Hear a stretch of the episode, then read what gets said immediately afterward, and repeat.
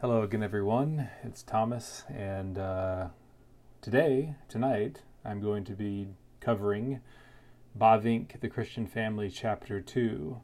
Um, I'm kind of tired, I'll admit that up front, but you know, when you got five little kids and a job and other pressing matters in life, uh, sometimes you have to record when you can if you ever want to get something done. So here we are. Um, I hope my mind is clear enough. Uh, this is kind of a short chapter, but I, I think a difficult one um, insofar as there's a few things I think Bavinck says that I would disagree with, or at least not maybe say we can know with certainty. It doesn't really change the overall uh, teaching, uh, I don't think, that Bavinck is putting forward here. Uh, it's just kind of maybe delving into some speculations, which, um, you know, I don't think are necessary. Uh, and so, well, you'll see when we get into it here a little bit.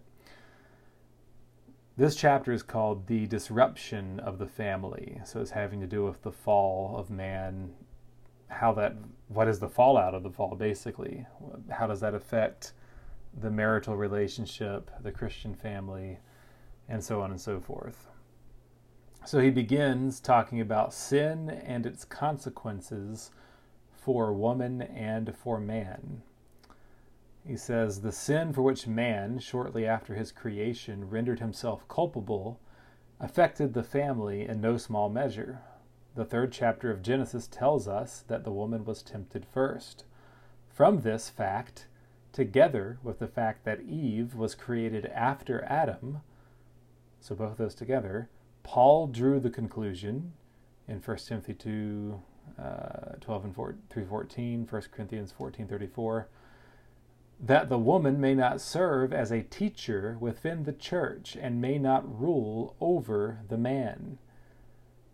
So note right away here that this is rooted in creation, pre fall, as well as because of the fall and the way that man fell. Um, right? Eve was created after Adam to be a helpmeet. She's under his authority. He is to be the teacher and the leader in the home and the church, and by and large in society as well. Um, so, this is a creational reality, a creational um, ordinance, a creation ordinance. It's not uh, something that is merely a result of the fall. You can't say, well, women being uh, under the authority of man and not able to be a teacher or preacher, that was only a reality due to sin and how Eve fell. And you say, well, why, what would be the problem in believing that? Well, one, it's just not biblical. And two, it kind of opens more doors for women to be preachers now, right? Some may say, but now we're a new creation in Christ. There's neither male nor female, uh, slave nor free, etc., etc. So now that we're redeemed in Christ and we're on our way to glory, and glory would again be free from sin, then maybe now there is a place, now that Christ has come, for women teachers again, as a sign of our redemption and things being made new again. I think some are still arguing that way wrongly. Um, regardless. You know, looking at Eve as your telos, looking at heaven as a place where, you know, they, they, they think it somehow means apparently that gender distinctions are even further eviscerated, um, or whatever the case may be. And since we're on that way to that path now, we're walking the road of righteousness for 2,000 years since Christ has come. You know, maybe that trajectory should mean that there's more room for women to do more things uh, by way of teaching and preaching and so on.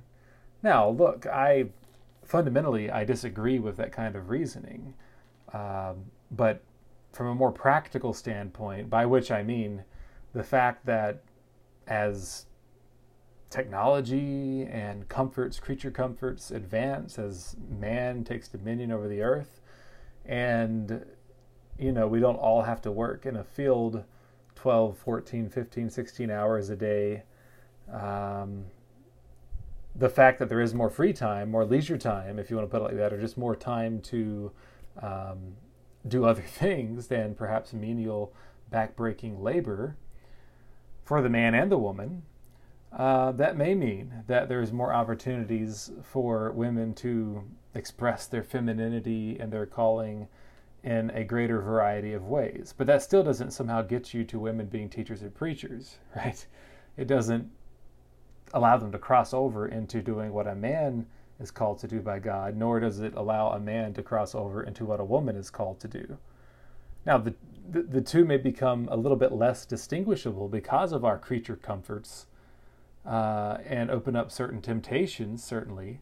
Um, but we should still receive the advancements that we have in life with thanksgiving and, and, and yet remember we are called as men to be men and as women to be women, as husbands to be husbands and wives to be wives, and so on and so forth.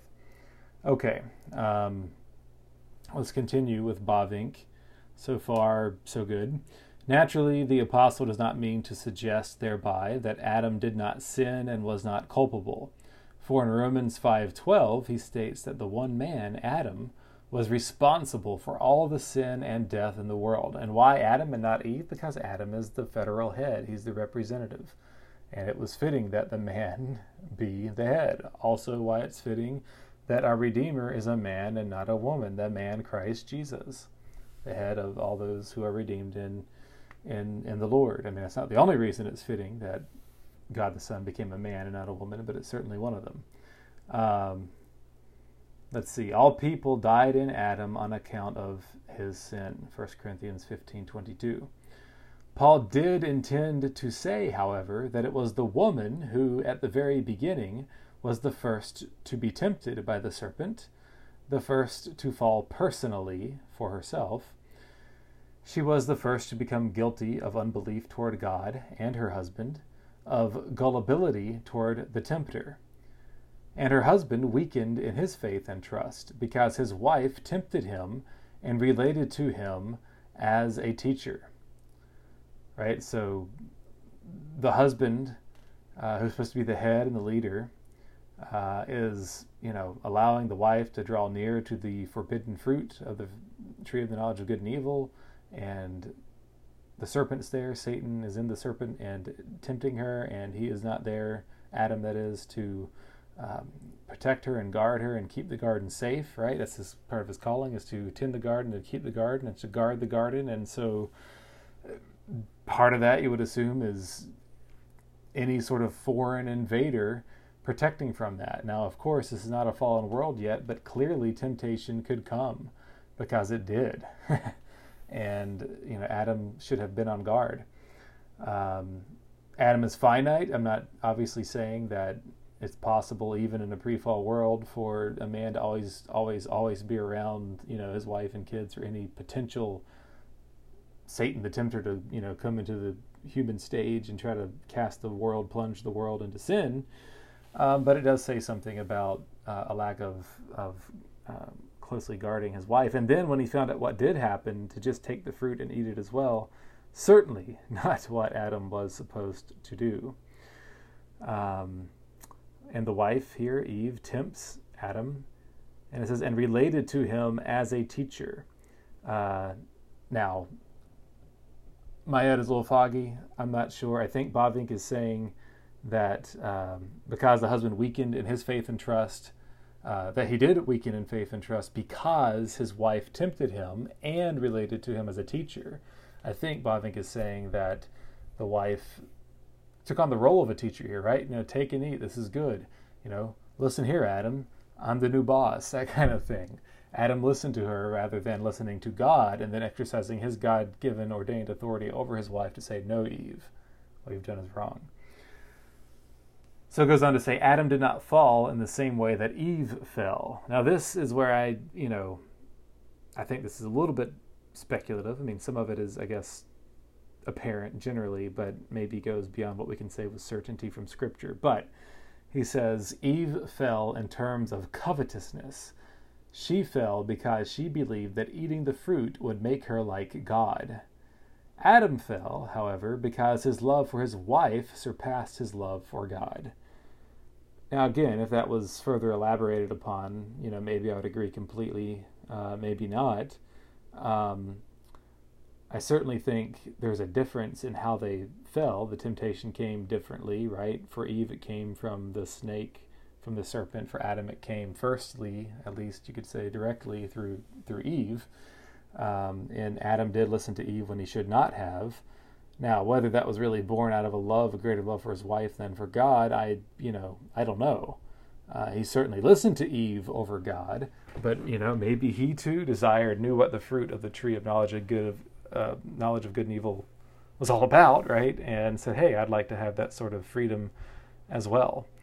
Um, and if he really loved his wife, he would not have taken the fruit, right? He would have, you know, some have even said, um, Adam, his righteous choice there should have been to offer himself, right, as a sacrifice. You lay down your life, scripture says, for your spouse, for your wife. And here Adam should have offered himself to the Lord in place of Eve, as Christ would do for his bride, uh, to redeem her from her sins.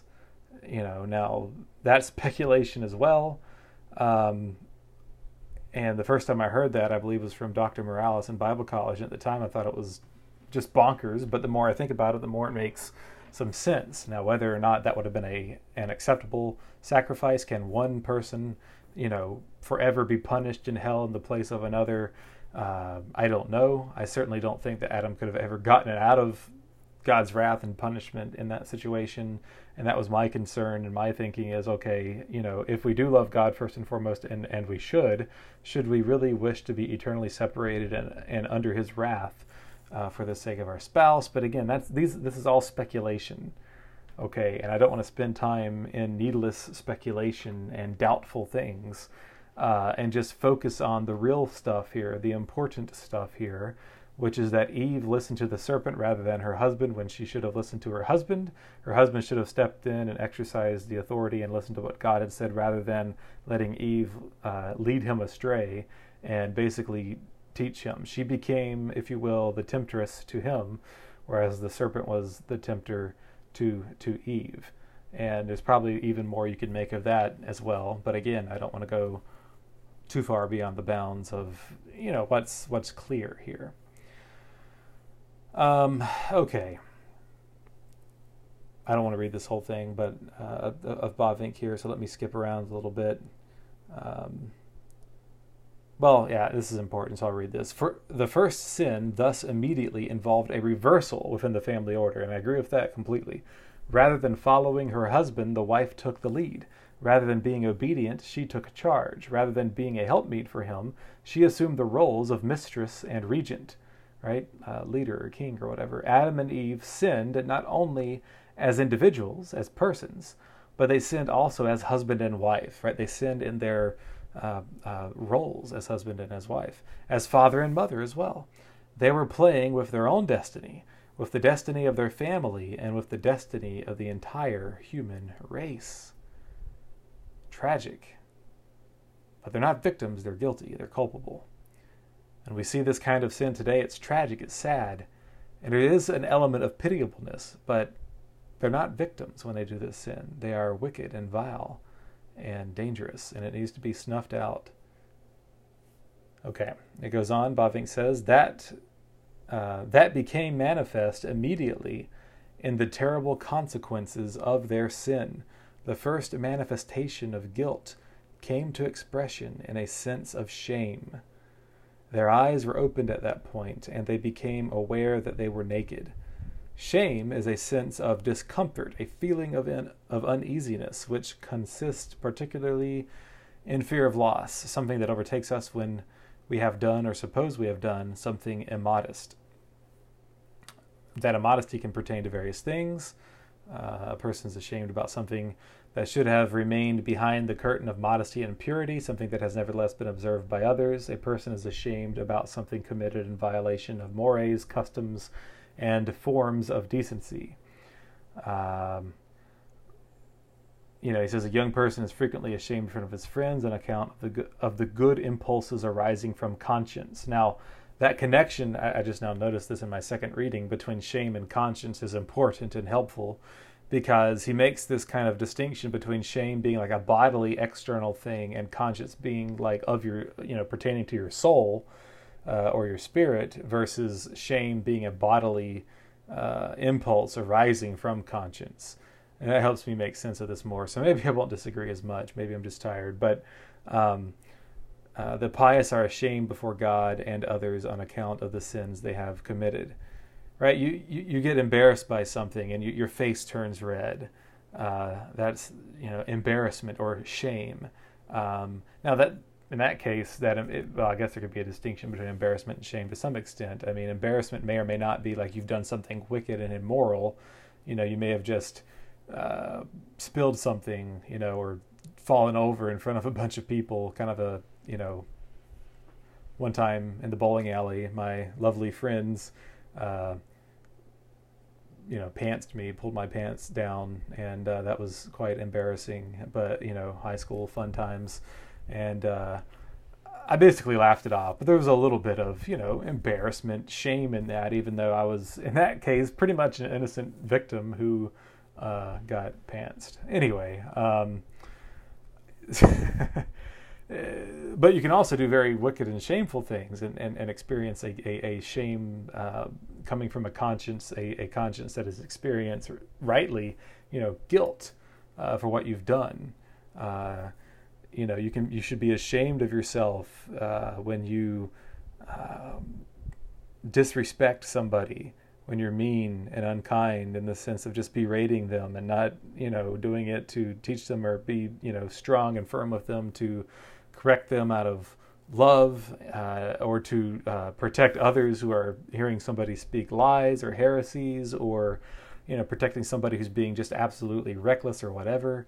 Um, i can remember a long time ago uh, a kid in my family at the time he was a kid um, sadly his it was like i don't know if it was christmas day or what but it was snowing uh, and we didn't get a lot of snow in north carolina but uh, his little dog had ran out into the road, and sadly, a car was coming by and smushed the dog. And it was just such a surreal experience. I was throwing the football in the yard with my dad and a few of my other friends, cousins, and so on. You know, and the kid sees his dog like getting ran over across the, uh, you know, the field, and so he just runs out there. And I just, it was just like crazy because everybody saw it happen.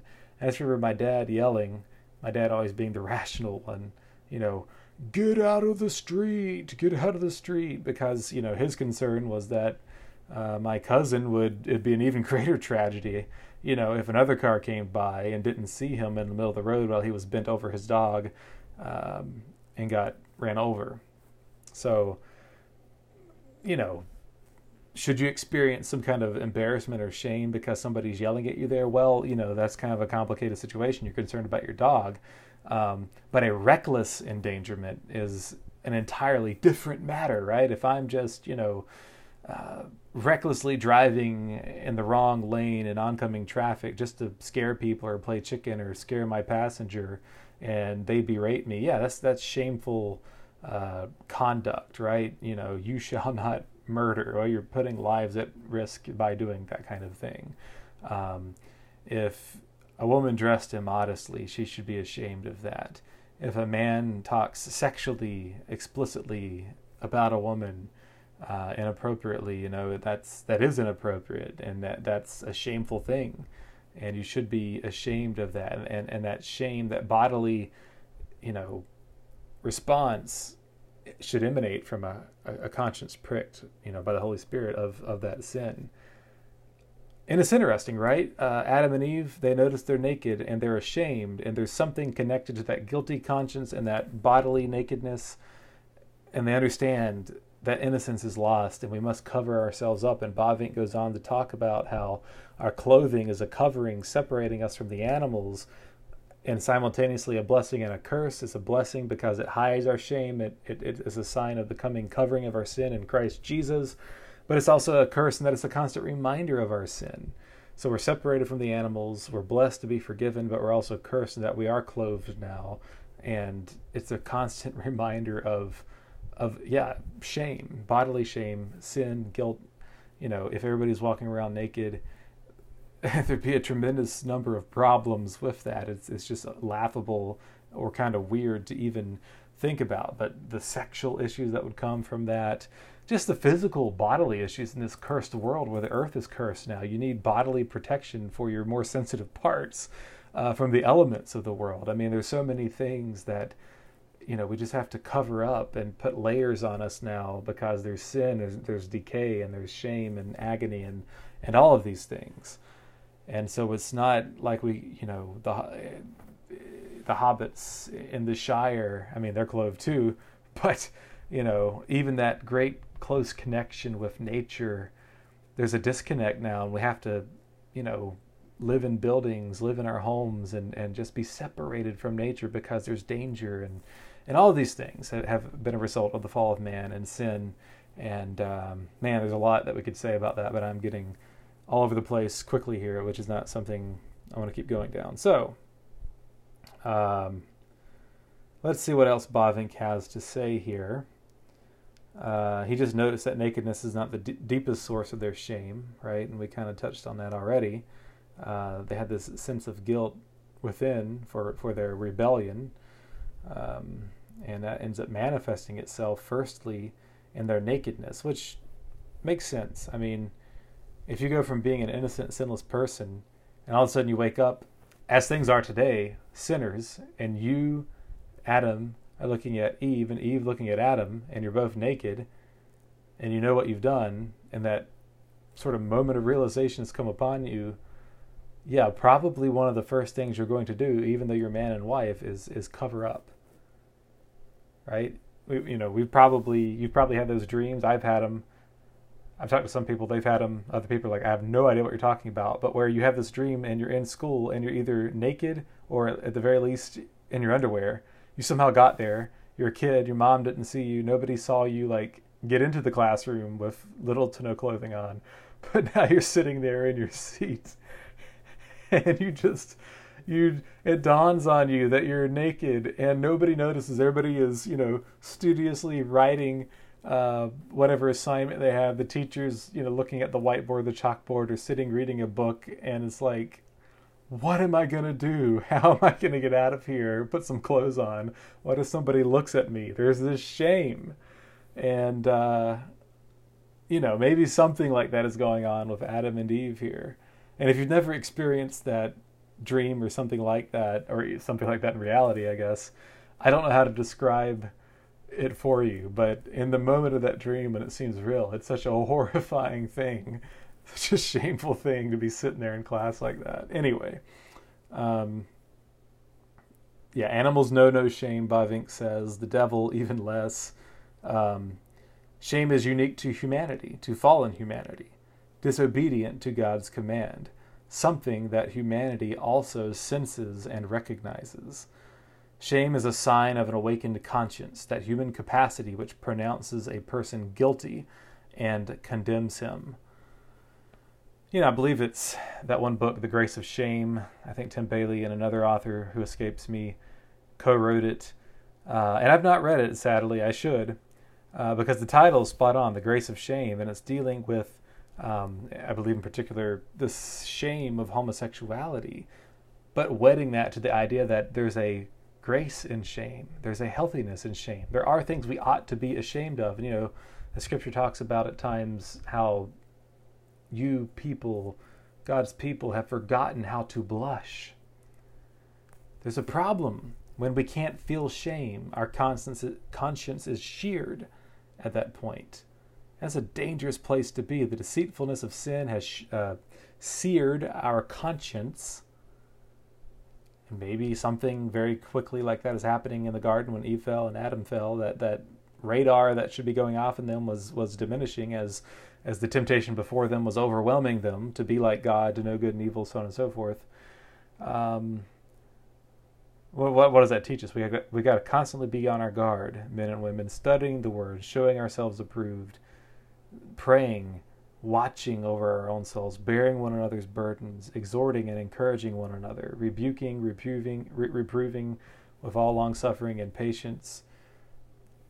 You know all all those verses in scripture that speak to that we have to be doing that. And uh, if we don't we will become desensitized to our own sin and the sin of the world because it's all around us. And, and to some degree or another we have to realize that we are desensitized to it Uh, if we weren't, and our then our consciences would be, you know, firing on all cylinders, and our shame would be all over the place, and we'd be repenting all the time, and then growing in holiness, and then with the plank out of our own eye, be better, you know, equipped to help others as well. So, Bavinck goes on. Uh, shame has been described not without cause as the body's conscience. Both conscience and shame demonstrate the brokenness and disintegration of human existence, the disharmony of human life, the distance between what a person ought to be and what a person really is. And you know, I've had experiences of conviction of sin and shame or sorrow, but I can just remember one time I won't go into all the reasons why I was doing this and saying this, but I had been a very bad person for a good while, my junior year in high school, over a relationship matter, I will say, um, uh, a breakup, and um, I was just being nasty to this girl, as in mean, harsh, unkind. You know, she had treated me terribly, and I returned evil for evil. And then finally, the, the, the mother of this lady called my mother. My mom was upset and reprimanded me again, and she knew how this was going, and it was upsetting her, and everybody was upset. But at that moment, it just God convicted me, and it was like night and day, and my bitterness melted away into just absolute repentance. I just bawled like a baby for a long, long, long time. And I was ashamed because it came to the point where my own mother was getting a phone call about this, and what was trying to be kept somewhat behind closed doors out of the eye of my parents and other people about how bitter and, and you know my physical health was affected by this. I was so upset with with being dumped by this girl. Um, trying to keep that out of the eye of my parents, and then just for it to to to be put forward where it was kind of like, yeah, I know they already know about it, but it's this elephant in the room, and now the floodgates are open, and my mom's sad and crying about it in a good and healthy way for me it tore me to pieces. And I just remember crying and crying and crying. And you know, when you cry like this, you kind of knee jerk reaction, you cover your face. I mean, you, you look pitiful, but there's, there's a, a natural sense of shame. I must cover myself. You know, we fall on our faces. We will and we should fall on our faces in the presence of the Almighty God.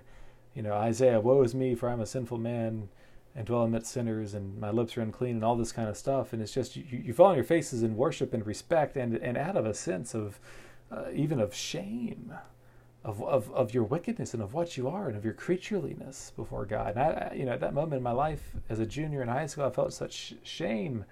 And I grabbed onto my dad laying in my bed and he held me. And I'm I'm not a kid. I'm like 16 17 years old right?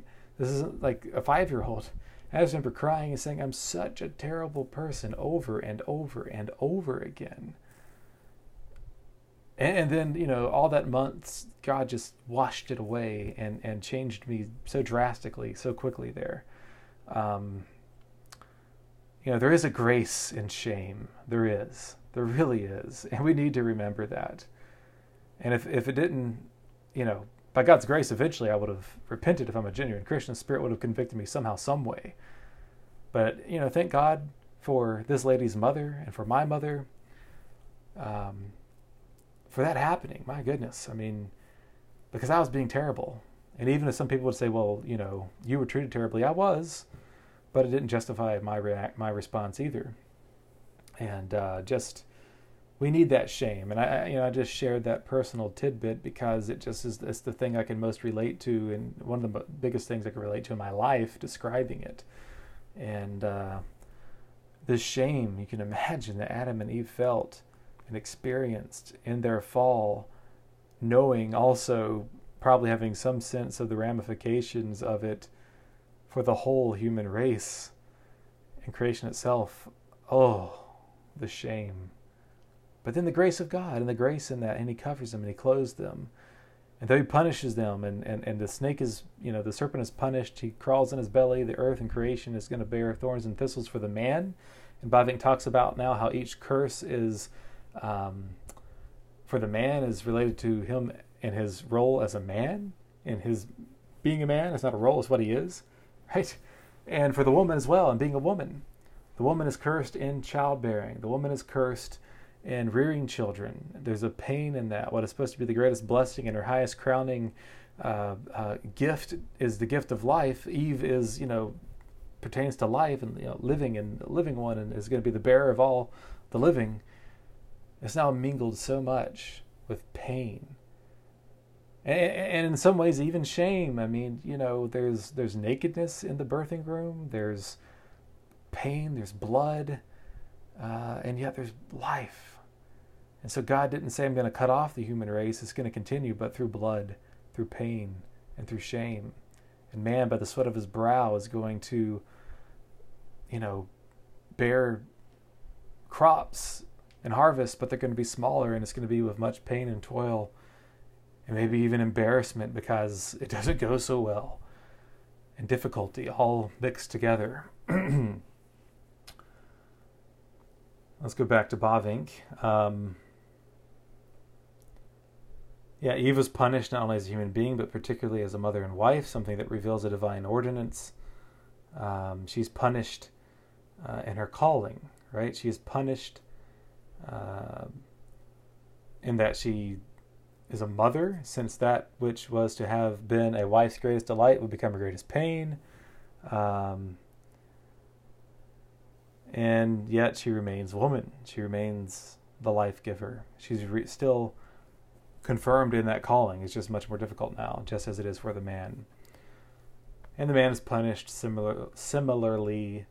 Uh, it says, For even as she, with respect to him, so he, with respect to her, has lost his freedom, his independence, his self direction. Slave of his longings, he becomes slave to the woman in order thereafter to avenge his humiliation and self debasement and angry tyranny. Driven to the man through her own desire, the woman seeks with her wiles to enchant him, or she bows down, or sorry, she bows like a slave under his feet.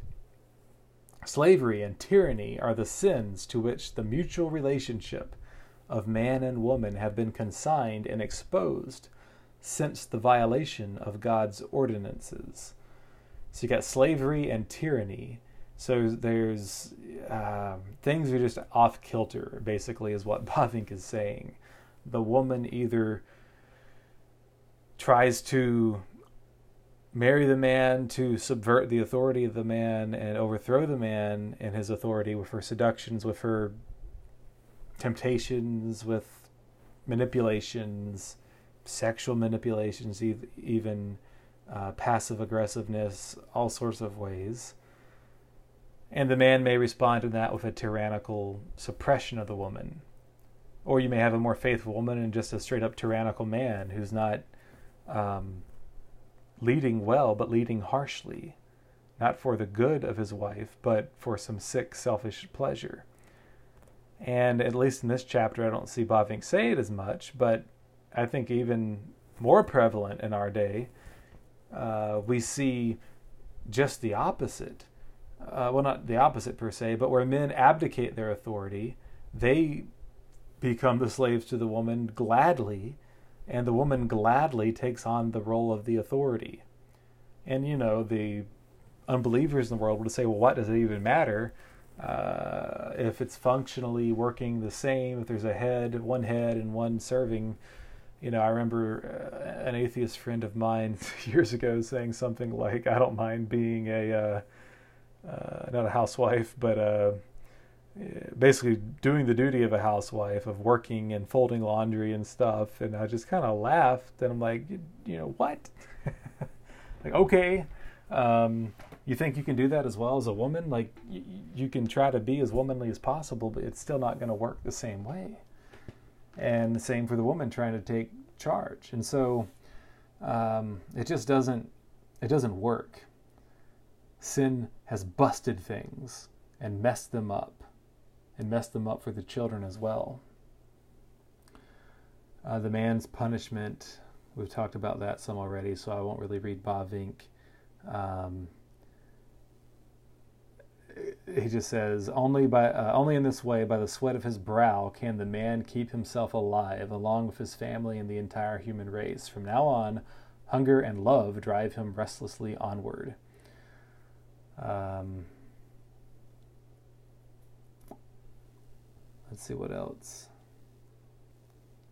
He so Bavinck makes this point about initially, you know, woman is called woman, uh, which I, am sure that's not how you pronounce it, but I believe that's Dutch for woman, uh, because she was taken from the man and was given to him as a helpmeet. Now she will bear the name of Eve, mother of the living, because the woman gives way to the mother, and her assistance to the man is now rendered as the one who bears and nurtures children. Now I got to say, I'm not entirely sure where Bavinck's going with that statement. Um, I believe that he recognized, you know, prior to the fall, the call to be fruitful and multiply is given, and that Eve, the woman, would be the bearer of children. Uh, again, maybe somebody who's read this or can think through this more or read the book themselves can can leave a comment when I post this online. Uh, but this almost reads like you know Eve just after the fall becomes mother or most centrally identified with mother. Now, you know, the egalitarian feminist leaning people would really probably not like that. Um, but I'm not necessarily inclined to agree with Bavinck if that's what he means here. And it may not be. Um, I mean, my wife helps me, especially by having children. We've had five and seven years, and we're aiming for more. Spoiler alert. Um, but you know, she does a whole lot of other things for me as well. A helpmeet in the whole sense, in, in the full sense of that word. And um, I don't see a fundamental change uh, from woman giving way to mother. My wife is a woman and a mother. Uh, she's a helpmeet still. Um, so I, you know, I'm not entirely sure what Bavinck is driving at there. Um, but let's continue. We're almost done, actually. Um, second last paragraph. Furthermore, humanity retains the task entrusted to it at the beginning of creation. Humanity continues to be called to fill the earth, to subdue it, and to exercise dominion. Even though humanity can answer this calling in no other way than partially and through fearsome struggle, this uh, this trouble-filled labor is in itself a blessing, because it maintains humanity in it in its exaltedness above nature, and preserves humanity in the face of spiritual and moral defeat. Finally, there lies embedded within these punishments also the promise that God will accompany humanity along its difficult journey and will strengthen and support humanity in fulfilling its calling. For Eve is the mother of life, and of course, we all agree with that, should. She carries life in her womb, the life of humanity, the life of the seed of the woman, right? That promised seed in the Proto Evangelion, the seed of the woman crushed the head of the serpent. Um, and that's Jesus crushing Satan, overcoming sin and all of his wicked seed, and we are redeemed and, yes, brought to true saving spiritual life in Christ again she's the mother of the living in that real sense, right? Because as temptation uh, and the fall of man came through Eve, the woman first before the man, likewise, redemption first comes through the woman, Eve, or not Eve, Mary, and then the man, Christ Jesus. Right? So there's a, a parallel there. Uh, and so whoever thinks, you know, patriarchal, the patriarchy denies the importance of women, it's just nonsense. It's just simply nonsense. Yes, woman was quite critical, sadly, in, in, in tempting Adam and leading us into sin. But without woman, there would be no God man Christ Jesus either. And so her own sin is covered through Christ, through, through God Himself coming into her womb. And she, the woman, will be saved through childbearing, as Scripture says. And so Bavinck kind of touches on that. For Eve is the mother of life. She carries in her womb the life of humanity, the life of the seed of the woman. The woman will be saved through bearing children. In her womanly and motherly calling, she will display her most beautiful and most elegant virtues. Not, not only, but Mary, the one blessed among women, will also repair Eve's offense. In the son born from her, the woman and the man once again attain to their calling. For in Christ, the servant of the Lord, not only does the labor of his soul restore the truth and achieve reconciliation, but also overcomes the world. To Adam and Eve, with their offspring, the holy family of Joseph, Mary, and the child form the divine counterpart. Um, and, and, that's how he closes the chapter. I'm not, again, some of these I'm scratching my head a little bit, like the, the, the divine counterpart. That would need some further explanation for me to really be comfortable with that or to know even what he's saying. I mean, I get it. Jesus Christ, the God man, came from Mary, uh, a, a, virgin birth, and Joseph is, is, is the earthly father, but you know, not a biological father. I get there's a uniqueness there. There's a counterpart. Uh, to Adam and Eve in the fall with, its offspring and so on. If that's all that's being said, then then yeah, that makes sense. Um, so I, overall, I don't think there's anything too controversial here. Maybe just a few uh, applications or developments that I would be a little bit more cautious on. Um, but I, I, think this is a helpful chapter, relatively short, but it's laying the, the the groundwork of of you know look here's what happened. Here's what man and woman is and then here how they here's how they were affected in and through the fall. And that kind of gets us to you know here's where we are today uh, in this fallen world but we're still men and women right? And uh, after genesis 3 um, things are kind of continuing in many respects in this fallen world as they are uh, until christ returns again and makes all things new and so the third chapter will be called The Family Among the Nations. Um, and he's going to talk about the ravaging of the family through sin uh, and develop that further. And I haven't read it yet, but certainly looking forward to it. So I, I think we can almost wrap up here. I, like I said, I'm tired. I'm sorry. I, I know I'm stumbling over my words a bit more on this and not saying as much and rambling a bit more. Um, but I think it's I think we're getting to a good place here where we kind of have the foundation laid now and we can start seeing, you know, if if you embrace those foundations, now it's just going to be a matter of applying that consistently and correctly throughout. And I expect to see Bavinck do that in the remaining uh, eight chapters here. And it's so important for us today uh, to to get this right. I mean, look at our culture. Look at how um, so many are having literal sex change operations. And if they don't go that far, they still say, you know, you can be what you want to be, or there's multiple, you know, many genders, or, you know, there's genderless people, so called. Um, the the absolute chaos in this most fundamental area is breathtaking. And as I think I said at the beginning in the first recording, going over the introduction, I mean, this really is, I believe, more fundamental than than Calvinism or Arminianism or Calvinism and whatever, you know, Lutheranism or something, some other uh, stream of Christianity that is true Christianity. I mean, I hold to the Reformed faith, you know, with an eye as tight-fistedly as you possibly really can. And I think you're severely impoverished as a Christian if you don't believe in the sovereignty of God and election and uh, that we are dead in our trespasses and sins until we are regenerated, and only after we are regenerated do we have faith. And I think if you don't understand covenant theology, I know I was impoverished when I didn't understand that, and the richness and beauty of that. And I think the covenant itself is another great lens through which we have to see the family as well. But I would all day take uh, a conservative Christian who maybe differs on some aspects of, of, of Calvinism with me but still knows what a man is and what a woman is. I mean, come on.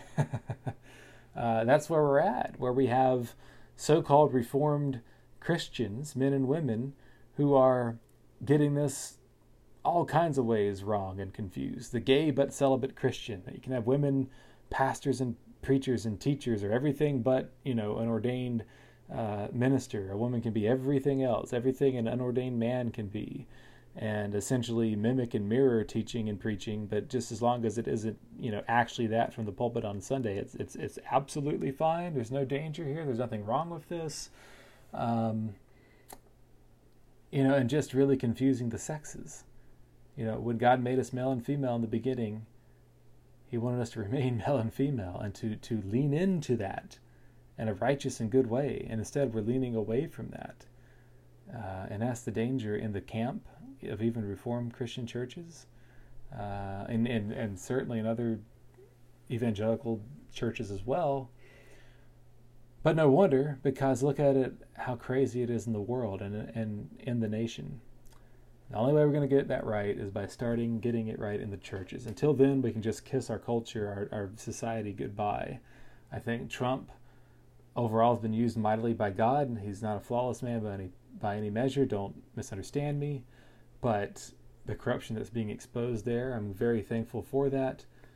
But if there's not true regeneration and new life in Christ, and going back to the basics of what a man is and what a woman is, right? It's like Gentlemen, this is a football. Gentlemen, this is a man. Gentlemen, this is a woman. And going back to those basics and, and rediscovering them or, or refreshing ourselves on them and teaching others and rebuking those who are denying it.